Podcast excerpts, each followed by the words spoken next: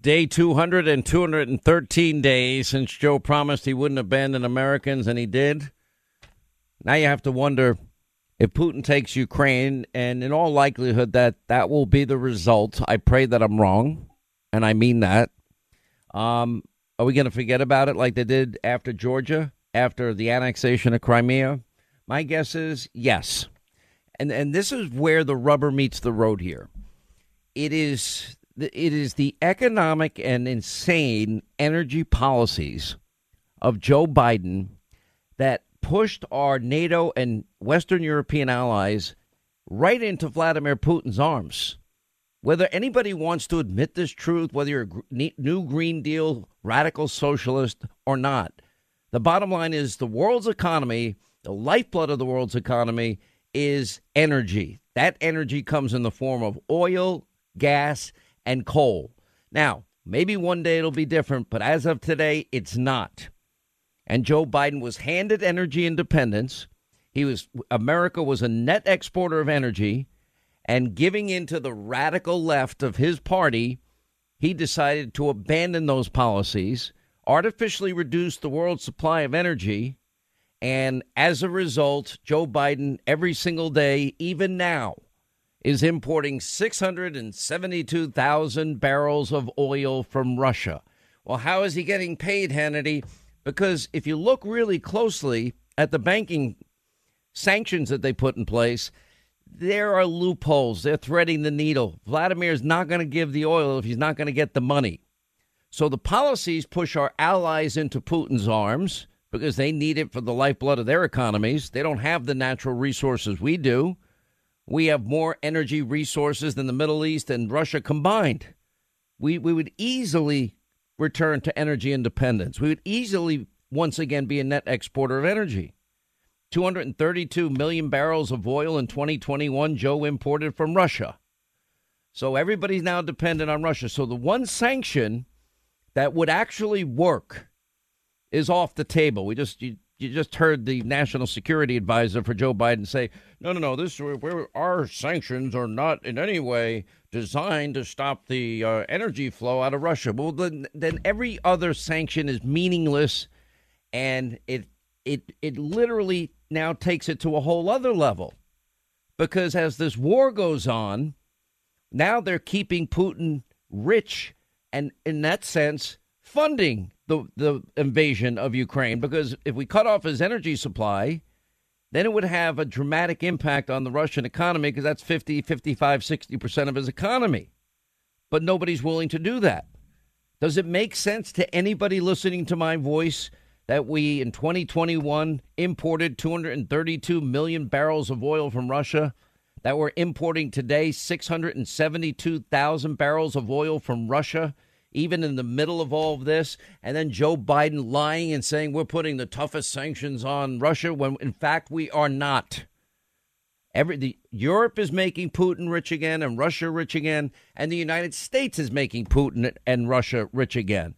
The one sanction that would have the most impact, they won't go near because they're addicted to oil, and Joe is addicted to New Green Deal socialism. And God forbid he stands up against his own party. He's not going to do that either. And the American People CBS uh, poll that came out now showing that uh, most Americans believe the State of the Union is rotten. When the question is asked, new survey completed before Russia invaded Ukraine, 78% of Americans are dissatisfied with the way things are going in the U.S. By the way, where's the other 22%? What, what planet are they living on? Now, last night with the State of the Union, I mean, was any of this addressed? No, none of it was addressed. And like every other Democratic administration, they, they always focus on cutting defense spending. The single best thing the world could do right now is arm the Ukrainian people who have shown incredible bravery. They've been stoic, they're risking their lives, they've shown courage. President Zelensky, I give him credit, he's still there. He's got his, you know, He's got his gear on and he's out in the streets and he's fighting for his country. Most leaders of most countries by now would have been on a private jet off to a safe haven with millions of dollars that they pillaged from their own country. He hasn't done that, and I, I hope he doesn't do that. What we ought to be focused on is energy and the military. Those are the two things that would matter the most. And we ought to be providing the munitions that are needed, the javelins, the Stinger missiles that would be most effective against this Russian army. Now, as of this morning, this 40 mile convoy of, of Russian troops and, and Russian tanks and munitions and fuel, uh, they're only 18 miles outside of Kiev. And let me tell you, when I look at that, I'm thinking, uh oh, this is about to become, it's, it's about to go to the next level. And I pray to God Almighty I'm wrong. And the next level would be a massacre. And the next level would be the toppling of the government of Kiev. The next level will mean thousands upon thousands and likely tens of thousands of people dead, and that might be uh, on the low side. That's what I fear the most now. Now, you would think that maybe these European countries would get together and they'd be arming the Ukrainians that show that they're willing to fight. You know, if we can see on satellite imagery where the convoy is, I don't know, maybe some smart country, maybe NATO might take some of their fighter jets, uh, or maybe they can use some drone strikes and take out the whole damn convoy. And then nobody takes credit for it. So then Putin won't know who to hit back.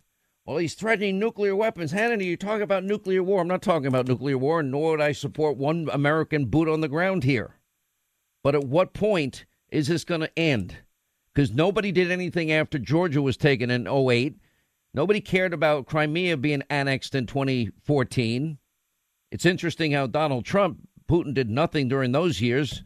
And I would argue it's because he feared Trump and he believed Trump would do whatever was necessary. You know, but if you look at you know, more defense spending, you know, to meet these threats. Not a word from Joe Biden about that. Uh, not a word about going back to energy independence or being a net exporter of energy. You know, it's it, it, on every single thing this guy had done. And I could go through the speech, I can play it all for you, but why bother? Because the border is a disaster. The economy 40 year high of inflation, that is a disaster for most Americans.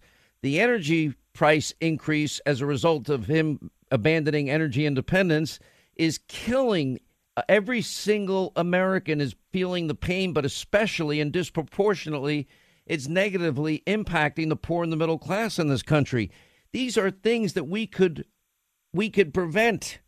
And then what did we get last night? We got a a a sort of new packaging around Build Back Broke. I couldn't believe my, my, my ears. I, I'm reading this uninspiring piece of garbage.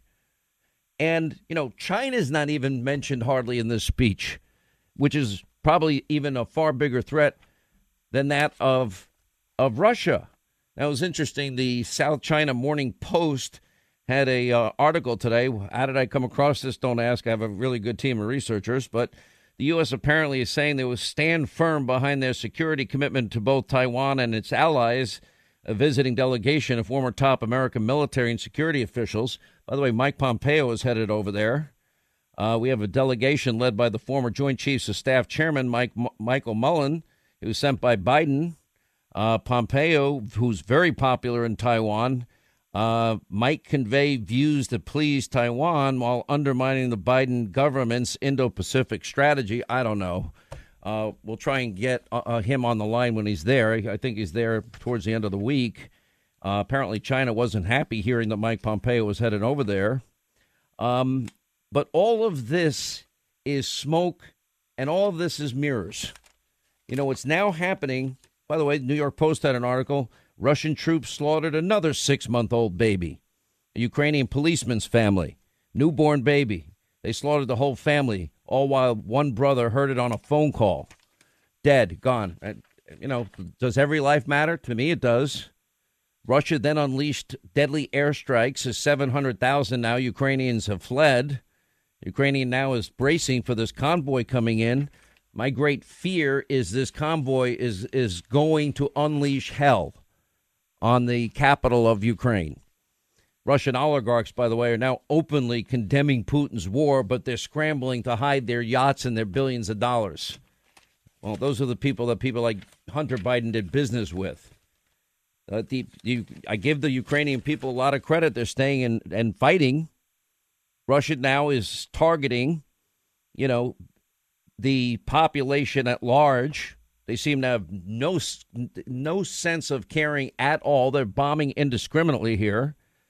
Ukraine's defense secretary said two Chechen hit squads were sent to assassinate President Zelensky. They were neutralized with the help of intelligence leaked by renegade elements inside a Russian uh, security and secret service.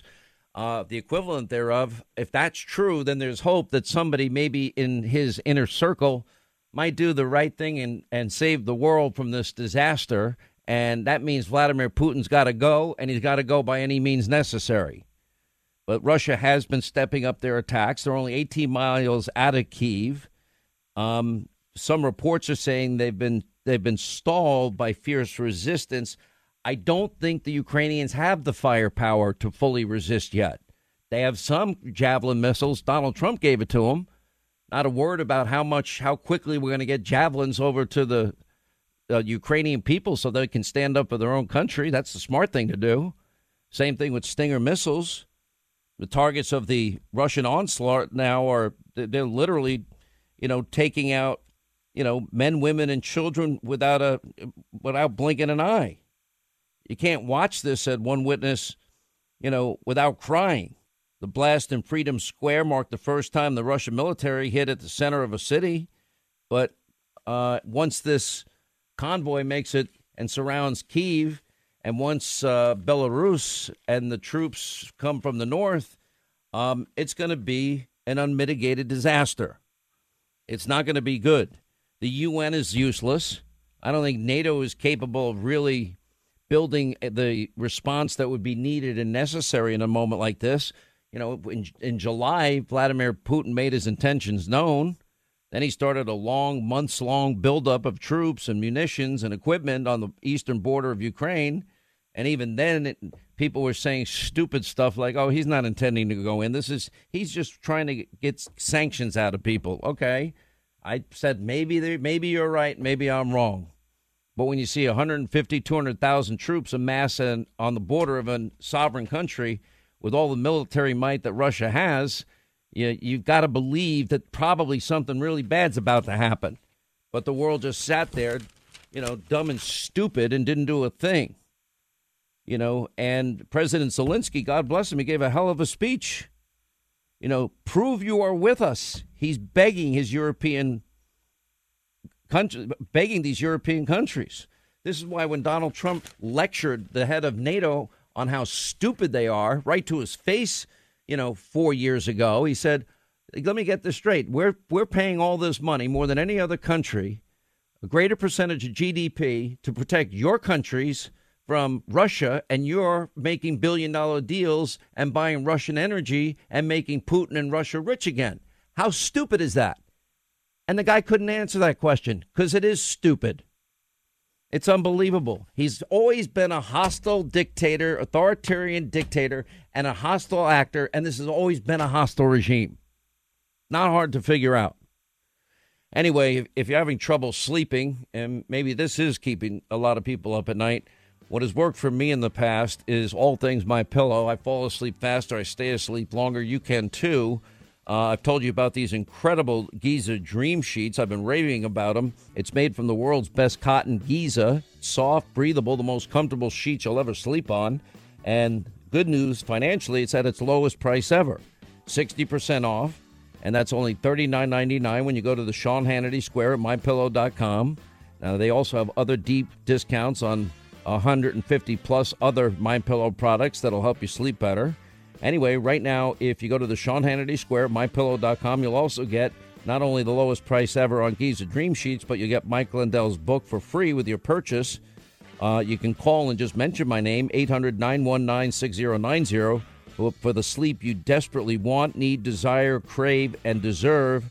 Well, when those products arrive, you'll you'll get it. MyPillow.com, Sean Hannity Square.